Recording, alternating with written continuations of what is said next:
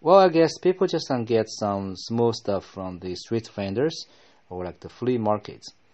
Uh, sometimes uh, you can buy some daily necessities uh, like some socks or gloves.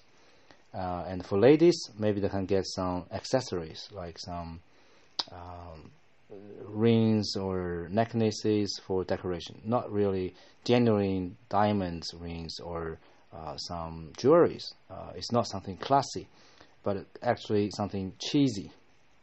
And um, maybe you can even buy some books from the uh, street vendors.